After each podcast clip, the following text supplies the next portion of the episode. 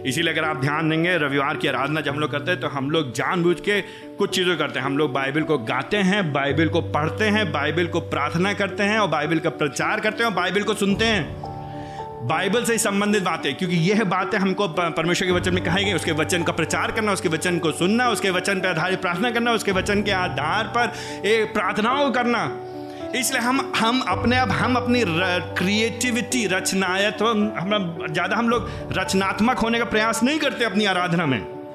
क्योंकि हम परमेश्वर जानते परमेश्वर पवित्र है, महान परमेश्वर है, वो हमारे गुणों को देखने की कोशिश नहीं कर रहा। तुम दिखाओ कितने तुम कलाकार हो, कितने गायक हो, तुम कितने सुंदर। इसीलिए हम किसी अकेले व्यक्ति के सामने खड़ा कर गाने नहीं गाने देते इसी क्योंकि ये कॉन्सर्ट नहीं, ये प्रदर्शन की जगह नहीं, यहाँ पे यह नहीं दिखाया जा कौन कितना बढ़िया गिटार गाता है, कौन कितना बढ़िया गा सकता है, कौन कितना बढ़िया क्या कर सकता है। नहीं, यहाँ पे हम परमेश्वर के वचन को सुनने के लिए, परमेश्वर वचन की आराधना करने के लिए, परमेश्वर के वचन के आधार पर गीत गाने के लिए, परमेश्वर के वचन के आधार पर उसकी महिमा करने के लिए इकट्ठा होता है क्यों? क्योंकि उसने हमको बता दिया, हमें क्या करना है।